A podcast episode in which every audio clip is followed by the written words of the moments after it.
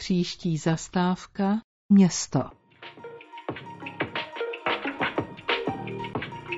Do světoznámého dánského studia Bjarke Ingels Group alias Big se přihlásil ve chvíli, kdy se v Praze konala soutěž na Národní knihovnu. Jan Magasanik doufal, že by jako Čech přišel v dánském studiu vhod. Zatímco tahle soutěž dopadla neslavně, český architekt u pohovoru uspěl. Další soutěže, a to na Vltavskou filharmonii, už se tak Big hlásilo s českou posilou v zádech. U poslechu vás vítá Eliška Nová. Vítejte ve městě.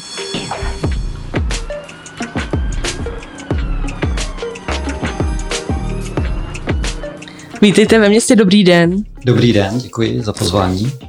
Eh, přišel jste z Pražského centra plánování architektury a rozvoje, eh, kde loni v květnu vyhlásili výsledky architektonické soutěže na Vltavskou filharmonii, kterou vyhrálo právě studio Big.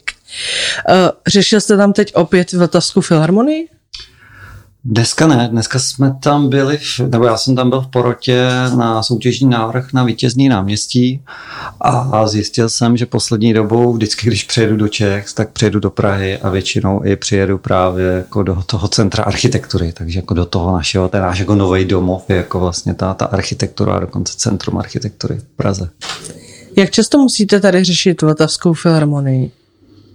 Mm, my máme s klientem domluvený schůzky jednou za dva týdny, eh, s tím, že se potkáváme jednou týdně dokonce, ale jednou týdně to, máme jakoby technickou schůzku a, a, jed, a ten další den, ten druhý týden máme spolu eh, schůzku jako nad návrhem, takže jako poměrně se jezdíme momentálně často. Hmm. Jezdíte hlavně vy nebo se střídáte? Uh, střídáme se, nebo já osobně nejezdím až tak moc často, ale jako jezdíme sem jako tým, jezdíme sem, jako střídáme se. Co se dnes v tom projektu děje a děje se právě teď ta těžší část toho navrhování a toho uspůsobování té stavby? Hmm, já myslím, že nás nečeká žádná z těch částí, jako co nás čeká, tak nebude jednoduchá a lehká. Takže eh, je to těžká část, ale jako žádná jednodušší nás nečeká. Těžká část byla už ta soutěž samotná.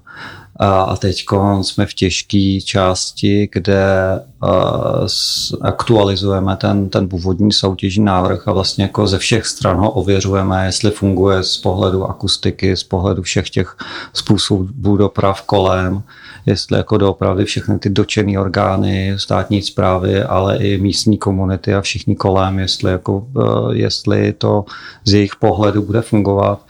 A takže je to jako dlouhý, nekonečný proces ověřovací studie, eh, která už by měla být zase jako v dost podrobném měřítku nějakého Uh, nějaký územní, územního řízení. Takže a to samotné územní řízení se vlastně jako bude dotýkat už veškerých úplně všech orgánů státní zprávy, které jako můžou existovat. Hmm. Uh, nakolik se ten projekt v téhle fázi mění a proměňuje? Hmm, náš vlastně záměr je eh, změnit ty části, které jsou problematické a vlastně jako se snažíme ten návrh obhájit a, a vlastně jakoby dokázat, že tak, jak byl původně navržen, že to jako odolá těm, eh, těm, těm jakoby dalším požadavkům a, a vlivům jakoby na tu, který třeba momentálně říkají, že to není možný. A a takže je to jako spíš opravdu ověřování a plus teda tam dodáváme jakoby prvky a detaily, které tam třeba chyběly, které veřejnost zmínili, že tam chybí. To jsou třeba a... asi ta zeleň, eh, ta byla hodně diskutovaná. Na, například, například. Co to je dalšího? Uh, No pak jsou to spíš jako detaily, které vlastně jakoby logicky při tom rozpracování návrhu, jako který tam musí začít, začít jako přibývat.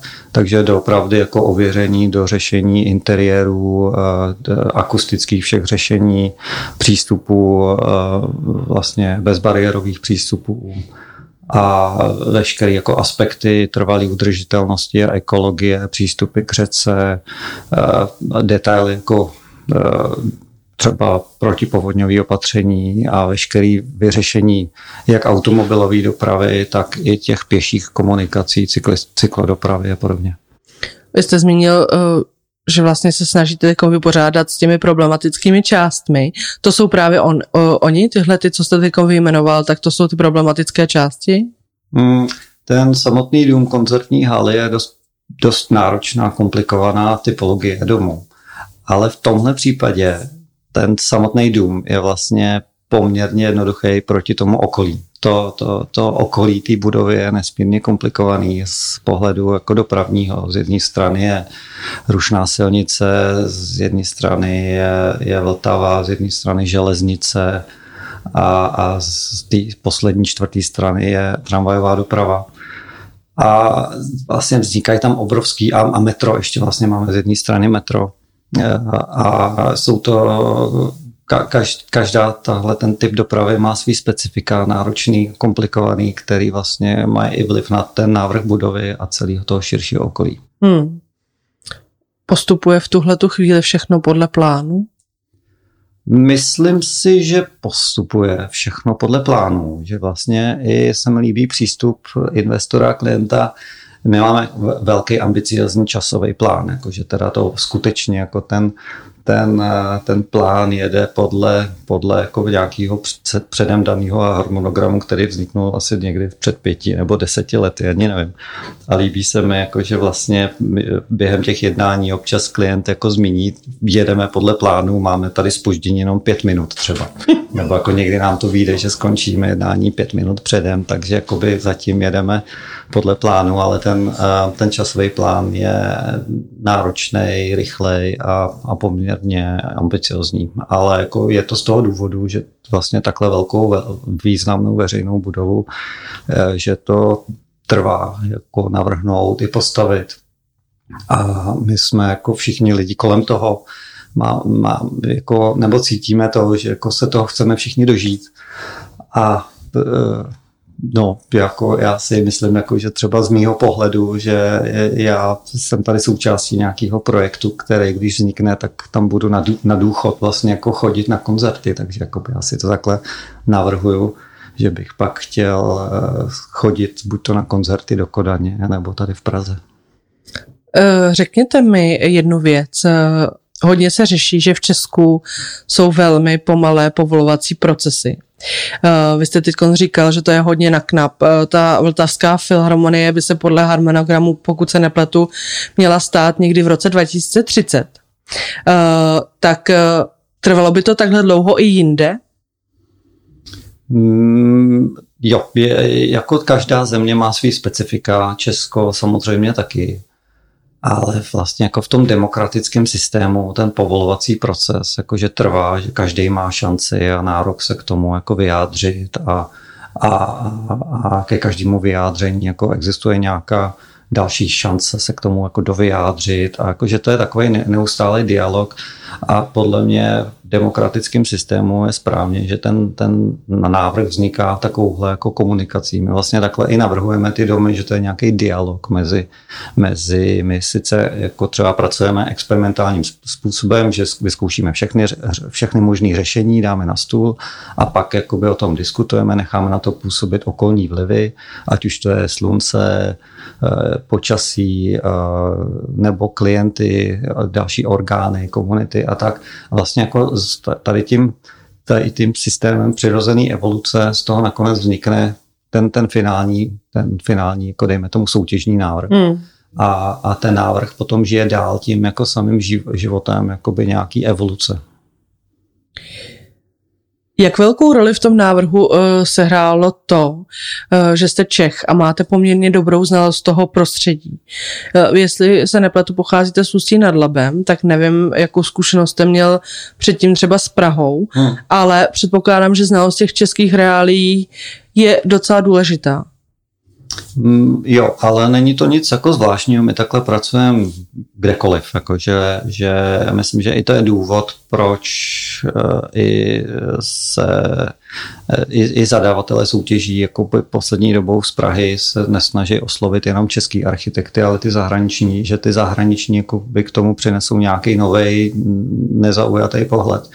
A, a v pracujeme vždycky tak, že se snažíme pochopit to místo, a, a je úplně běžný, že, že když pracujeme na projektu v Itálii, takže jako součástí týmu je Ital. Eh, a, a takže jakoby přirozeně tady jako v tom týmu jako jsme i dlouho sledovali tady ten, tady ten to, to, tu, tu, tu diskuzi o tom, že se připravuje soutěž v Praze na koncertní halu, to jsme sledovali dlouho předem a těšili jsme se na to, takže i jsme využili třeba pár příležitostí se zúčastnit soutěží v Praze, třeba na Florenci, což je jako mm-hmm. příležitost si to jako začít tady jako osahávat i pro, pro kolegy, jakoby začínat chápat jakoby ty souvislosti v Praze a, a, takže my jsme to jako dlouhodobě sledovali a těšili jsme se na to. Mm. Jak dlouho trvá nabít know-how o určitém místě? Uh, tak dlouho, kolik nám dají většinou zadavatelé. V tomhle případě hmm toho času nebylo moc. Mám pocit, že soutěž začala a začalo se o ní mluvit v létě minulého roku. Na podzim se jakoby vybralo eh, to, ten, ten, ten proces jako soutěže, tam vybral 20 účastníků a ta soutěž samotná začala potom v listopadu, mám pocit, a odevzdávali jsme, dejme tomu, někde v březnu. Což, což jako se zdá, že to je dlouhý čas, ale jako bylo to jako intenzivní intenzivní krátký období pro takhle jako komplikovaný návrh komplikovaného domu. Hmm. Já možná trošku uh, směřu třeba i k tomu, jestli vzhledem k tomu, že znáte to prostředí, tak uh, pak to řídíte takovým směrem uh, uh, třeba, aby ta budova nebyla moc kontroverzní, protože víte z minulosti, že kontroverzní budovy uh, nebyly úplně přijaty a vlastně se ani nikdy nepostavily. Hmm. Eh, logicky ano, ale na druhou stranu jsme to neměli nikdy jako hlavní argument. Eh, a možná to je tím, že BIK eh, vždycky navrhuje jako domy tak, který dávají smysl. A vlastně jako z našeho pohledu jako se nesnažíme navrhnout kontroverzní dům, ale naopak jakoby dům, který, který dává smysl z více pohledů. A je to dům jako většinou pro ty uživatele, pro to místo a dává nějaký smysl. Hmm. Mm, co si v týmu eh, jednoho z nejznámějších studií na světě pomysleli, když se přijeli podívat na to místo a když tam vlastně procházeli mezi těmi bezdomovci, kteří tam stále jsou? Hmm. Eh, já myslím, že všichni to zbyk jako automaticky chápali, že to je obrovská příležitost pro to místo. A vlastně až jako skoro i paradoxně jako když poslouchali kolegy z jiných týmů, protože vlastně ta návštěva soutěžní lokality byla jako pro všechny týmy najednou. Jste skupinovou vycházku? Hmm, hmm, tak vlastně si pamatuju, že třeba kolegové eh, říkali, že z ostatních týmů si stěžují, jako proč jako Praha, když je tak nádherný město, proč prostě tu filharmonii dávají sem na tohle to jako příšerný, jako nejhorší místo, co v Praze může být. Ale a to, to mě vlastně překvapilo, jako, protože my jsme to vnímali všichni stejně, že, že jakoby tohleto místo přesně nabízí tu, tu, tu, tu šanci a tu příležitost jakoby to změnit a já si myslím, že ty zadavatelé skutečně vybrali nejlepší možný místo v Praze že to má skutečně ten přístup, eh, přístup k řece a zároveň je to, je to, je to jako vnitřní periferie, která je, od, která je obehnaná eh, jako ži, ži, žijícím, živoucím městem a ten potenciál, že to že to spojí horní Holešovice, spodní Holešovice, nově, nově vznikající čtvrť, ten mi přijde úplně skvělý. A zároveň je to kousek eh, s výhledem, s potenciálním výhledem na Pražský hrad i na, i na jako s, s, s blízkostí eh, do, do historického centra města, s blízkostí na jakoukoliv dopravu. Můžete na koncert přijet samozřejmě autem, pěšky, tramvají, metrem, což je skvělý, ale zároveň tam můžete přijet i lodí. Hmm. Ono se dřív uvažovalo třeba i o Štvanici, navrhovalo by se vám to tam hůř třeba? Nebo líp naopak? Uh, Byla by to jiná stavba? Určitě, určitě samozřejmě, jako určitě jiná stavba. A mně se ten, ten příběh, eh, ten nápad jakoby umístit filharmonii, koncertní halu na některých z ostrovů jako moc líbila, ale zároveň si myslím, že tady je jako obrovská příležitost. Já si myslím, že s tím přišel původně pan architekt Plesko, hmm. že vlastně jako namísto toho, aby jsme magistrálu celou tu jakoby nesmyslnou uh, ideu nějaký, nějaký jako komunikace uh, so, sovětského typu hnali přímo přes, přes centrum města, tak namísto toho, aby jsme ji bourali a ničili, takže ji můžeme jako využít a přetransformovat v nějakou jako páteř, která, na kterou budou navěšený jaký šperky uh, kulturních a, a veřejných budov. A to si myslím, že v tomhle případě je úplně ideální místo mm-hmm. a mhm. daleko lepší právě než ta ostrovní situace. Mm-hmm. Um, můžete trošku přiblížit, jak vlastně vypadá ten proces a o čem jste třeba přemýšleli, eh, když jste na tom projektu v ateliéru pracovali, tak co všechno se vám honí hlavou a proč je ten výsledek zrovna takovýhle? Hmm. Je skoro zajímavý, že i když jako zbyk eh, každý projekt, co vznikne, tak je úplně jiný, tak ten začátek má skoro stejný. Hmm. My jsme skoro dokonce uvažovali o tom, že bychom jako mohli si nechat zpracovat nějaký program jako, nebo nějakou jako umělou inteligenci, která by nám tady ten jakoby průzkum místa jako automaticky vygenerovala. Že se jakoby snažíme pochopit to místo, sehnat si k němu veškerou možnou jako informaci, co se týká od klimatických podmínek přes historické podmínky, tak všechny jako možný další, další jako uh, možný informace a potom na ně se snažit navazovat. Hmm. A proč ta budova vlastně vypadá tak, jak vypadá? Jo. Uh, vlastně v tomhle případě, co poslední roky, o co se snažíme, tak jako je vytvořit budovy, které budou mít vztah k veřejnému prostoru.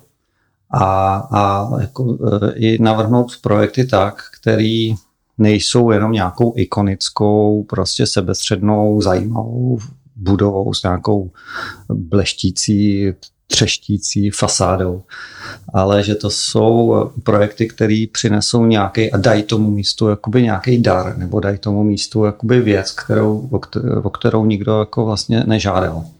A že to, eh, takže pro nás je strašně důležitý právě ten projekt veřejných prostranství. A v tomhle případě tady jako vlastně vzniká nebo jako celý ten příběh té Vltavy nás inspiroval k tomu, že, že jako můžeme vytvořit nějakou stezku zpátky k tomu pramenu jako řeky Vltavy, jako na, na, vytvořit nějaký kopec, vytvořit kopec určitých veřejných prostranství a veřejných náměstí, ve kterém bude uvnitř schovaná ta budova.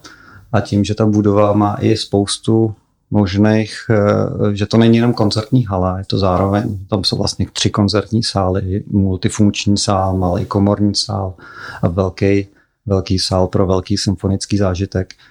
Tak pak jsou tam, kromě toho ještě, jsou tam elementy eh, knihovny a, a, a zkušeben a a nebo, nebo i jako takový kulturní hub a vlastně jako ten celý dům, další restaurační zařízení a podobně. A celý ten dům by měl žít svým životem 24 hodin denně. A, a vlastně ten, ten princip té cesty od vody až na střechu by měl umožňovat do těch jednotlivých programů jako vstupovat z různých úrovní. Hmm. Je na tom projektu třeba něco skandinávského? Mm, myslím, že co je snad tom nejvíc skandinávského je ten přístup, že ta architektura je nějaká infrastruktura pro lidi. Že jako skutečně ten, ten princip skandinávských domů nebo skandinávské architektury je specifický hlavně v tom, že, že jakoby vůbec jako skandinávský přístup je o tom, že bych chtěl, že jako vymysleli takový princip welfareismu, že jakoby měl by být blahobyt pro všechny, úplně pro každýho. A to si myslím, jako, že vlastně na to reaguje ta skandinávská architektura v tom, že se obrací jako k lidem. Hmm. Vy jste tady zmínil tu Vltavu. Já vím, že eh, když se vyhlásila ta soutěž, tak eh, Bjarke Ingels, eh, Ingels říkal, že mm, se vlastně inspirovali tou skladbou Vltava od Bedřicha Smetany. Poslouchali jste ji? Při vytváření toho návrhu. Jo, poslouchali, jo, jo, jo. Jako, to, jako právě mi přitom to, ta, ta navrhovací fáze, nebo vlastně jako se, to, to sedět prostě jako u toho počítače, jako jsou architekturou je dost jako nudná záležitost. A takže jakoby si tam určitě snažíme jakoby vtěsnat i tady ten prvek nějaký jako dobrý nálady a legrace a, skutečně jsme se jako při těch jednáních jako pouštěli tu, tu, tu, tu skladbu, tu symfonickou báseň a jsme se jakoby ten příběh jako k tomu jako odvyprávěli, jak ta řeka teče, kolem čeho zrovna teče, tam jako je tam svatba prostě jako nějaký víly a jako, že to je jako hrozně romantický a poetický příběh. Můžete ještě jí slyšet tu skladbu, nebo to nebylo zase tak přehnané?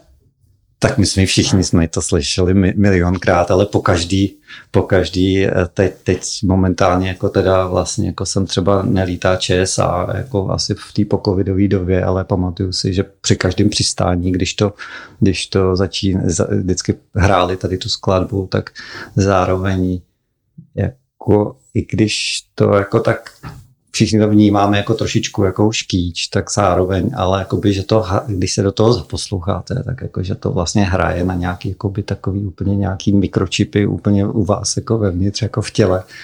A, a, a funguje to asi, pamatuju, třeba my vlastně jako děti všechny jsme měli v, v klasických normálních dánských institucích ve školce, v jeslích a pamatuju si párkrát, že jsem přišel do školky a tam ty děti tak jako v klidu polehávaly, měly takovou jakoby siestu, odpočinek a k tomu si pouštěli třeba dvořáka nebo smetanu, jakože jako to, to prostě jako na ty city takový jako český, národní, jako to, to, to funguje.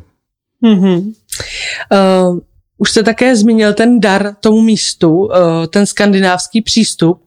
Eh, já jsem se v knize eh, Expati dočetla, že typický projekt BIG podle vás kromě zadání poskytuje právě přidanou hodnotu, kterou nikdo nežádal a ještě formou daru pro budoucnost, což je doslovný překlad dánského slova návrh.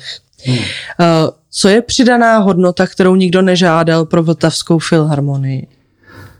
To, to je vlastně z rozšíření těch veřejných prostranství, si myslím. Jako, a pak vlastně je to ještě jako, jako na střeše, ten, ten, na tom vrcholném, v tom vrcholném místě, jako na střeše nad tou hlavní Eh, bo co jedna, ten, ten dům je vlastně tak tvarovaný a, a skoro jako vysochovaný jakoby, eh, podle těch funkcí, jakože my jsme skutečně postavili jakoby vedle sebe takhle a na sebe ty funkce, jak by měly jako logicky fungovat a pak, když se přes to přehodí nějaký ubrus nebo, nebo ubrousek, tak eh, vlastně jako vznikne ten tvar.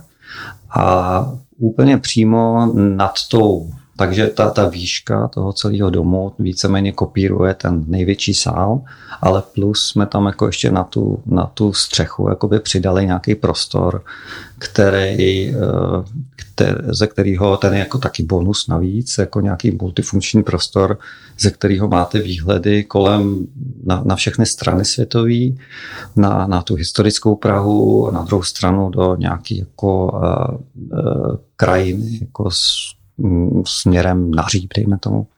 A, a tenhle ten prostor se v současné době proměňuje v nějakou, eh, nějaký jako gastrozařízení, kde kam jako budou moc přijít jako buď to všichni, anebo na jednu stranu jako by třeba nějakou komornější restauraci, ale zároveň i multifunkční prostor pro různorodé události, ať už jsou, ať už jsou to soukromí firemní události nebo nějaký komunitní události, jako v tom eh, z těch Holešovic třeba.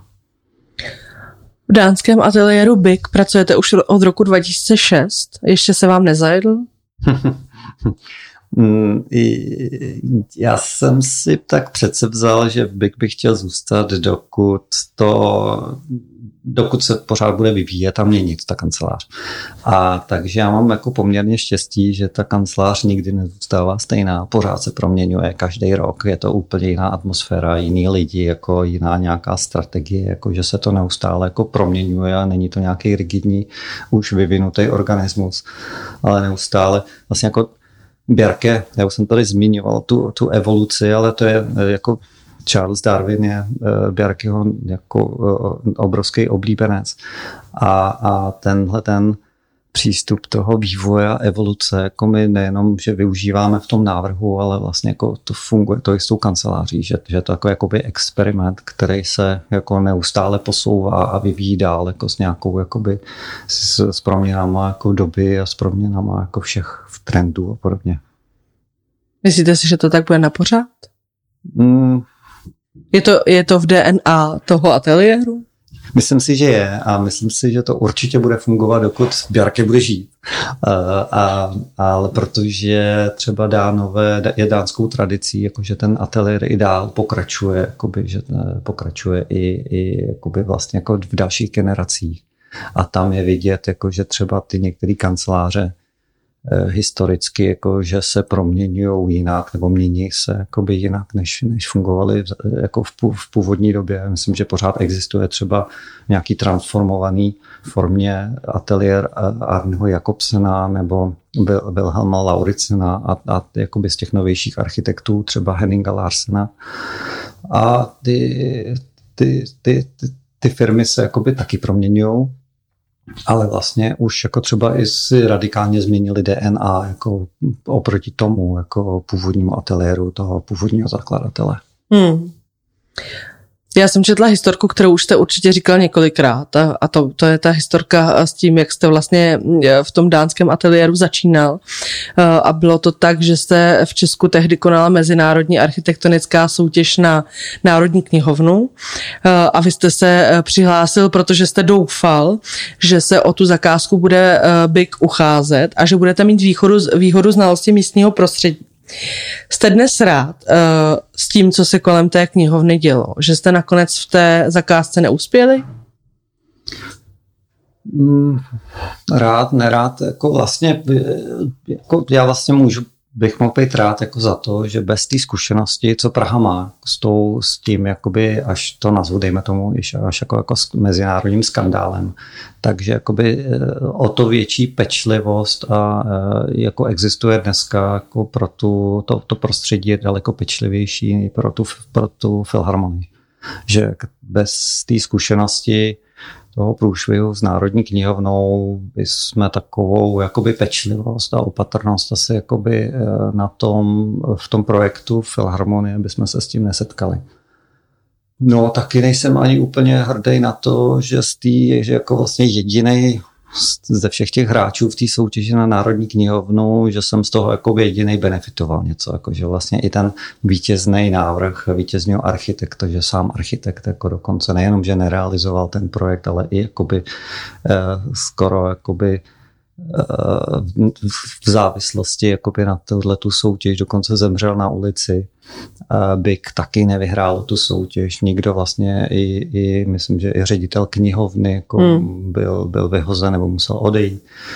Myslím, že to byl pro, i jako nepříjemný, trapný okamžik pro ten, pro, pro primátora města tenkrát, který nejdřív řekl, že to je jako krásný, skvělý návrh a teď na to řekl, že to je úplně špatný návrh že nikdo z toho jako vlastně nic nezískal, ani ten tehdy jako prezident jako na tom nezískal žádný bod a uškodil si. Takže já jako vlastně jsem si vědomý, že asi jako jediný člověk jsem z tohohle toho průšvihu nějak jako benefitoval, že jsem získal práci právě v tomhle světo, světoznámém ateliéru jako byk a a, a no, e, ale nejsem na to úplně hrdý. Na druhou stranu teď jste říkal, že i díky tomu vlastně ta soutěž byla teď propracovanější, tak není to tak, že všechno zlé je pro něco dobré? Je to tak, je to tak. Já to jako často říkám, že na všem, i dětem to říkám, že na všem, na všem špatným je něco dobrý a na všem dobrým je bohužel i něco špatný občas. Co jste si tenkrát o tom říkali e, v Dánsku? O té knihovně? No. Nebo... O, tom, o té knihovně, o tom, že to vyhrál vlastně Jan Kaplický, který tam vlastně obešel některé ty podmínky, o tom, co se pak kolem toho dělo a že to vlastně nikdy nevzniklo. Řešilo se to ještě nějak u vás v ateliéru? U nás moc ne, já to taky ani už jako dneska moc nechci rozpitvávat, protože tam bylo skutečně jako divný to, že že to třeba v těch otázkách a odpovědích na ty soutěž tenkrát skutečně zadavatel říkal, že pokud budou sklady umístěny nad zemí, tak to bude důvod pro vyloučení a vlastně ten návrh, který to udělal, tak ho nevyloučili. Ale ale bych se to ani do takového detailu, jako co jsem teď zmínil, neřešilo. To je moje osobní poznámka. Podle mě bych tenkrát byl ani ne rok stará kancelář. My jsme jako byli skutečně jako by ta, tenkrát ta kancelář vznikala někdy na jaře a vlastně tahle soutěž se dělá v průběhu léta nebo na podzim, takže to i té kanceláři bylo půl roku a my jsme byli takový energetický, jako chtěli jsme jako energický a chtěli jsme ty dělat nějaké jako soutěže další a hladový a chtěli jsme dělat soutěže a další projekty, takže pro nás jako by nebylo vůbec důvod se tím dál zabývat a soustředili jsme se na další projekty. A vlastně využili jsme celých tady těch nevím, jestli to je 15 nebo 16 let, že jsme se prostě jako na nějaký, na nějaký jako desítkách, stovkách dalších jiných projektů jsme se jakoby naučili, jak navrhovat domy, jak, jak, jak, jak prostě projektovat. A teď i cítím, že vlastně jakoby ten, ta, ta úvodní prohra a celý tohleto období jako pro nás byla šance jakoby se se to jako naučit, jak ty stavby jako velký, velkýho rozměru jako navrhovat a teď jako, že to konečně jsme i my jako dospěli dospěli k tomu, jako že ta kancelář je taky 16 let na tomu, takže jsme i sami jakoby dospěli jako k, k tomuhle tomu domu, že jsme jako už dospělí architekti a můžeme, můžeme takovýhle velký jako kulturní objekt jako skutečně i, i zvládnout navrhovat. V Americe už byste mohli řídit v 16. Jo, jo, jo. A dát si, dát si pivo třeba. No to v Americe ne, tady možná. V, v Dánsku teda. V Dánsku? Si dát pivo. Hmm, hmm. Si můžete dát od 16 pivo, tak to je pro mě novinka. Um, jaká byla ta reakce? Vzali vás bez problémů? Uh, tenkrát já jsem vlastně zvládal, já jsem dělal pohovor přes, přes telefon, si myslím, to ještě jako internet už fungoval, ale jako nebylo takovým běžným zvykem si nějak online telefonovat, takže mě i nečekaně zavolal kolega Mark, Mark J., který uh, si už teda odešel z BIK a založil si svoji taky skvělou kancelář architekt a, a ten mi volal, když jsem byl v metru, že teda jako, uh, já jsem skoro nic moc neslyšel, moje, moje angličtina taky tenkrát ještě nebyla úplně jako moc jako skvělá a ještě on mluvil takovým míchaným přízvukem francouzsko-dánsko-anglickým, takže jsem mu tak rozuměl 50% jako to, co jako říkal, takže naštěstí tím, že jsem byl v metru, jsem ho poprosil, aby mi to všechno, o čem jsme se jako bavili a domluvili, aby mi to poslal ještě mailem. A takže vlastně ten pohovor proběh takhle jenom přes telefon a my jsme se potom potkali s Bjarkem rovnou asi týden na to tady přímo v Praze. O Dánsku se říká, že to je ideál veřejného prostoru urbanismu. Eh, cítíte to tak i z pohledu člověka, který tam žije, pracuje a má k těmto tématům blízko? Dánsko si myslím, že nemá totiž ten, ten, ten, ten přirozený, tu přirozený okolí, jakoby tu, tu, tu přírodní uh, jakoby aspekty nějaký jako krásný, krásný přírodní scenérie. To je jako placka, vlastně tam jako nic není a jakoukoliv kulturní zážitek nebo nějaký, jako jakýkoliv zážitek eh, si musí tam vybudovat uměle. A to má prostě Česko má obrovský štěstí v tom, že celá ta tahle ta jako středočeská kotlina je obklopená ne, neskutečně obrovským množstvím různých uh, přírodních jako a, a, a různorodých přírodních jako útvarů a, a my jako máme vlastně strašně jednoduchý tady jakýmkoliv směrem jako vyrazíme, tak, na, tak se jako ztratíme v nějaký krásný krajině. A to v tom Dánsku nemají. Tam hmm. jako vlastně kamkoliv vyjedete, že můžete tu celý, celou zemi projet na kole a vlastně jakoby neustále je to tak jako podobný, že uh, jsou to takové jako krásný, čistý, malý, hezký, malební usedlosti a jako jakýmkoliv směrem vyjedete, tak je to vlastně to samé. Takže jako tam si myslím, že ty poslední roky jsou soustředějí na to, že se jako vytvářejí tu infrastrukturu muzeí a, a, a, a volnočasových aktivit. Hmm. Vy jste s dánským studiem už pracoval asi ve 28 zemích světa eh, na bezpočtu kulturních, vzdělávacích či sportovních projektů, samozřejmě i bytů nebo kanceláří. Eh, myslíte si, že byste se třeba k něčemu takovému nedostal z pozice architekta, který pracuje v Česku? Mm, momentálně se mi nevybavuje architekt, český architekt, který by jakoby měl takovýhle jako silný velký rozkročení. A, a, a třeba to se to změní a myslím si, jako, že vlastně to, ta, česká architektonická scéna a, a, a její emancipace jako má k tomu jako nakrčeno. Ale v tom Dánsku to mají tradici už další dobu, jako, že vlastně ty, ty, ta, ta, ta, ta emancipace dánské architektury, která vznikala jako podobn, v podobných podmínkách, vlastně jako v daleko ještě jako horších, skromnějších podmínkách než česká architektura, že když teď mám na, na mysli nějaký jako období, kdy třeba itals, italští mistři začali jakoby jezdit tady do té pohanské oblasti směrem na sever a, a vlastně jakoby ten, to, to, to, to, ty království severský ještě jakoby byly ještě dál a tam měl, byly jakoby pozadu tady s tou jakoby, eh, s nějakou eh, s touhletou, eh, jako s tou kultivací toho, toho prostředí. A, a vlastně Dánové si v nějaký moment vlastně začali dělat tu architekturu z těch lokálních materiálů a pak tomu přidali tu vrstvu sociální, a někdy povaleční architekti začali dívat hrozně jako co se děje venku. Dívali se na americké architekty, a na, na vlastně jako tady ty architekty velkých, velkých států a měli tahle, tady tu jako nějak se v nich to, to, to, i to, to sebevědomí právě, jako to, to, i to školství vlastně se do nich propsalo. E, jako v těch lidech začalo e, budovat nějakou, nějakou, nějaký sebevědomí to, to se jako propsalo do architektury už někdy v těch 50. 60. nebo možná pak v 70. letech, kdy jako skutečně uspěli dánští architekti na mezinárodní scéně. A, a vlastně jako česká architektura se neustále jakoby se dívá, co se děje v Holandsku, co se děje ve Švýcarsku, co ve Španělsku, co v Británii, co ve Skandinávii. A a vlastně jako podle mě to momentálně tak jakoby nasáváme. Teď bylo takový období, co se to jako všichni ty architekti nasáli hmm. a myslím si, že přichází generace, která jakoby bude moct jako začít expandovat a exportovat jakoby tu českou nějakou kulturu.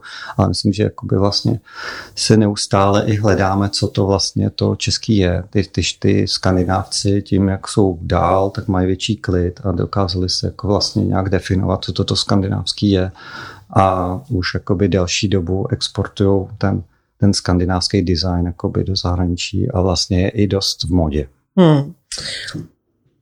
Kdybyste vy se třeba pokusil uh, pojmenovat, uh, co je to v Česku, jde to vůbec v tuhle hmm. chvíli? Hmm. Mm, Protože přece jenom ty tradice hmm. jsou taky uh, tady uh, velké, jsou tady velká hmm. jména architektů, kteří tady hmm. působili. Hmm.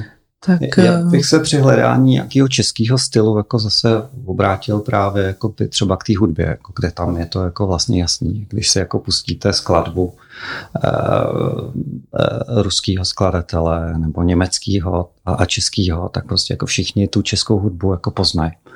A a to samé je to s literaturou. Jakože třeba v té literatuře taky nemáme obrovský romány jako těžký, hluboký, výrazný, ale jsou to jako ty malý, malý hrabalovský příběhy.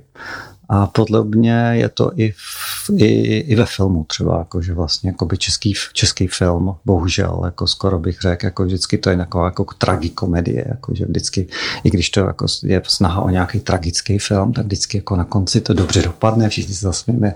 A myslím, že to je ta, tohle, to možná je to český, že to je ta, to, to téma jako malých příběhů a malebnost a taková jakoby pohoda a, a, a, a, a dobrá nálada a jakože to, to je právě ta poetičnost je právě třeba i v té hudbě český. Eh, vy nyní pracujete například na návrhu Muzea umění v Číně. Eh, jestli se nepletu, jak bude vypadat? Uh, teď si to snažím vybavit a vlastně ani nevím. Ještě jednou řekněte. Uh, Muzeum umění v Číně. Muzeum umění v Číně. Je to tak? Jo, asi jo. můžeme ho klidně vynechat. můžeme, můžeme. Uh, no, jo, já jsem měl i štěstí, že jsem pa, pracoval na pár uh, vlastně projektech nějakých kulturních a, a hlavně jako výstavních, galerijních a muzejních projektů. A No, takže už se mi to asi motá trošku dohromady. Je to pravda, je to pravda. V Číně, je, jo, my to navrhujeme takový jakoby systém pavilonů, což vlastně je systém trošku předzatý právě z dánského, z dánského úspěšného muzea, který se jmenuje Louisiana. Je to na sever od Kodaně.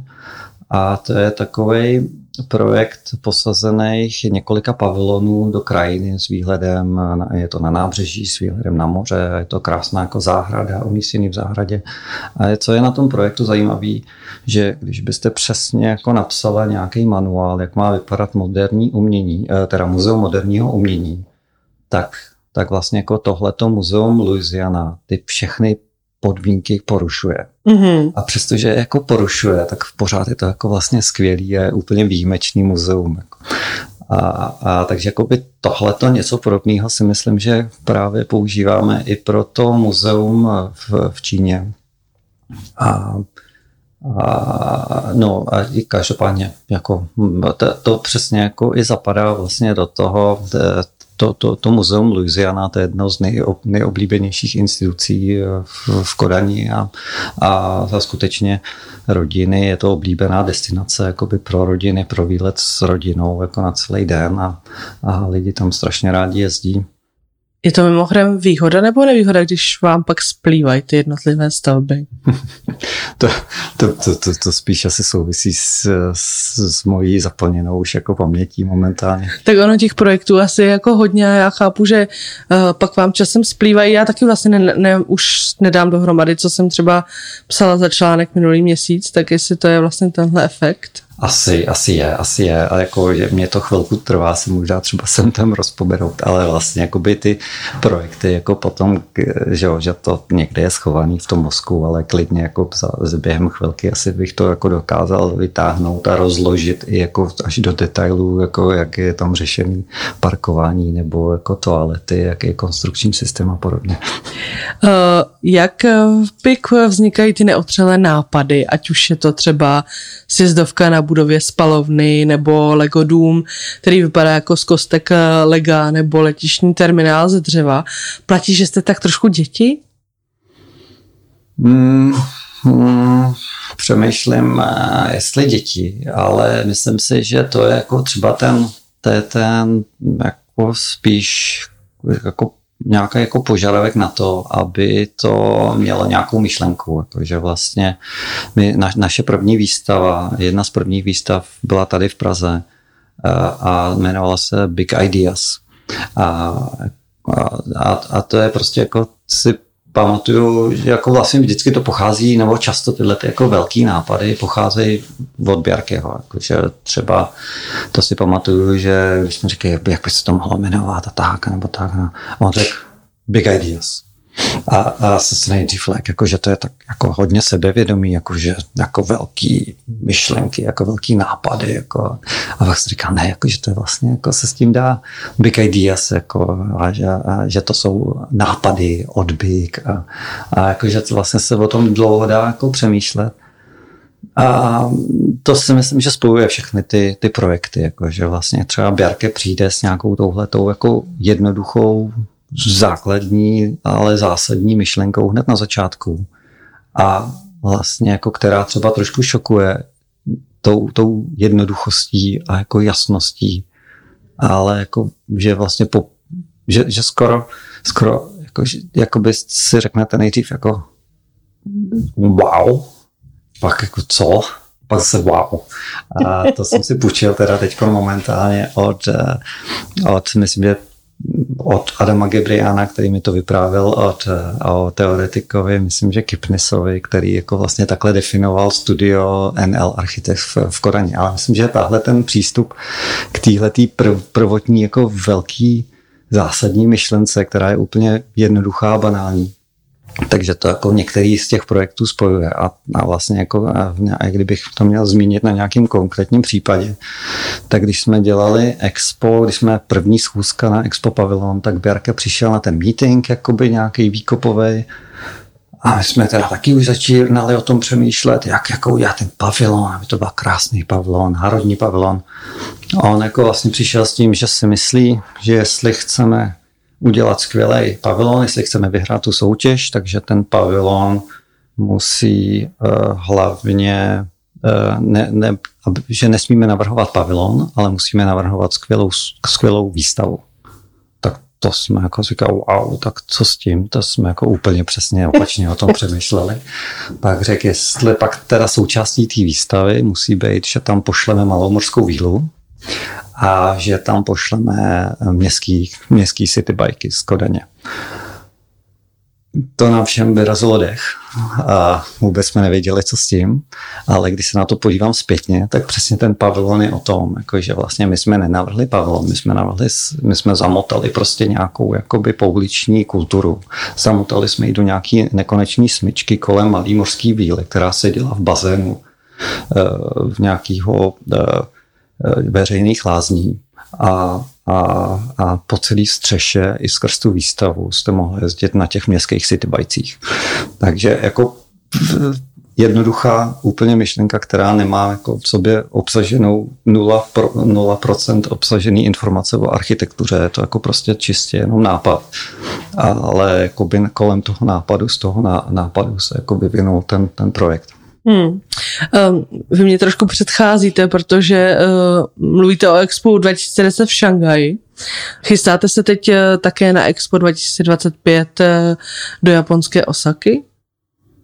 Mm, nevím o tom, protože my máme vlastně v kanceláři i tím, jak je nás jenom v Kodani zhruba 400 nebo 350 až 400. To číslo nikdy nikdo neví, jako, že to tak jako prostě nahoru dolů každým dnem se to mění. A takže máme i jako speciální kolegy, který se zabývají právě přípravou projektů, takže se přiznám, jako, že ani nevím, jestli se účastníme nějakých tendrů nebo soutěží na dánský, dánský pavilon.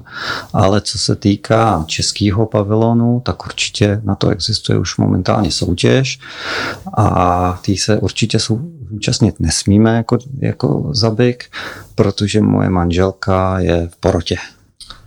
Škoda. Já si tady vypůjčím ještě jednu tu změněnou knihu Expati, kde jste mluvil také o tom, že dánové mají neuvěřitelný zájem o architekturu a že když jste posledně jel taxíkem, taxikář znal nejen vaše kodaňské projekty, ale také ty zahraniční. myslíte si, že se dočkáme v Česku někdy něčeho podobného? Doufám, že jo. Já si občas čtu od Maxima Velčovského jeho příběhy z taxiku. Já doufám, že to jednou vydá knižně. A myslím si, že určitě, že jsou jakoby uh, já, myslím, že doopravdy jako lidi začínají chápat, že architektura není pro elity, ale jakoby i, myslím, že i tím přístupem současných architektů, že ta architektura je víc o těch prostorech mezi budovama, než jako skutečně jako o těch budovách samotných a že to je ten směr, jako který jako k lidem.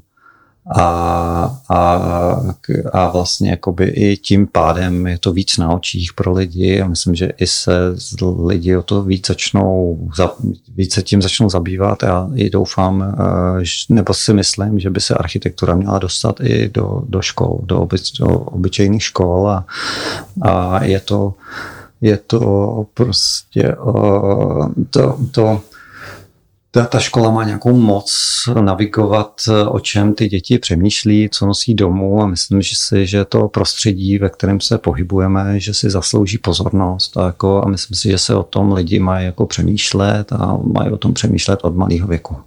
V Dánsku to taky je třeba už na základní škola? Uh, Já mám dojem, že jsem někde slyšela, že ano, ale nechci vám tu myšlenku úplně vnucovat.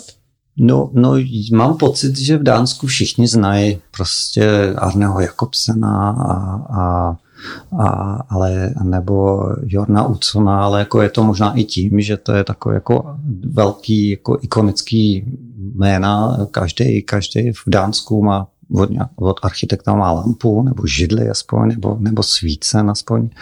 A taky všichni znají, že tu Sydney operu, nejslavnější, nejikoničtější dům na světě, jako postavil dánský architekt. Takže v tomhle tom v té jednoduchosti mají výhodu.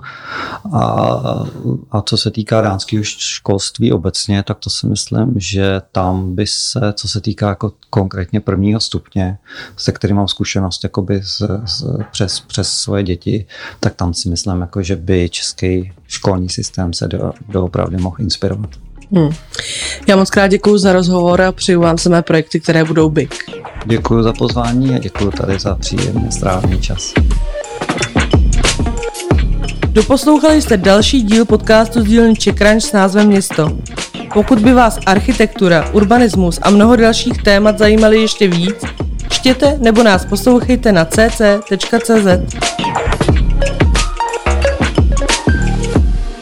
Konečná zastávka. Prosíme, vystupte.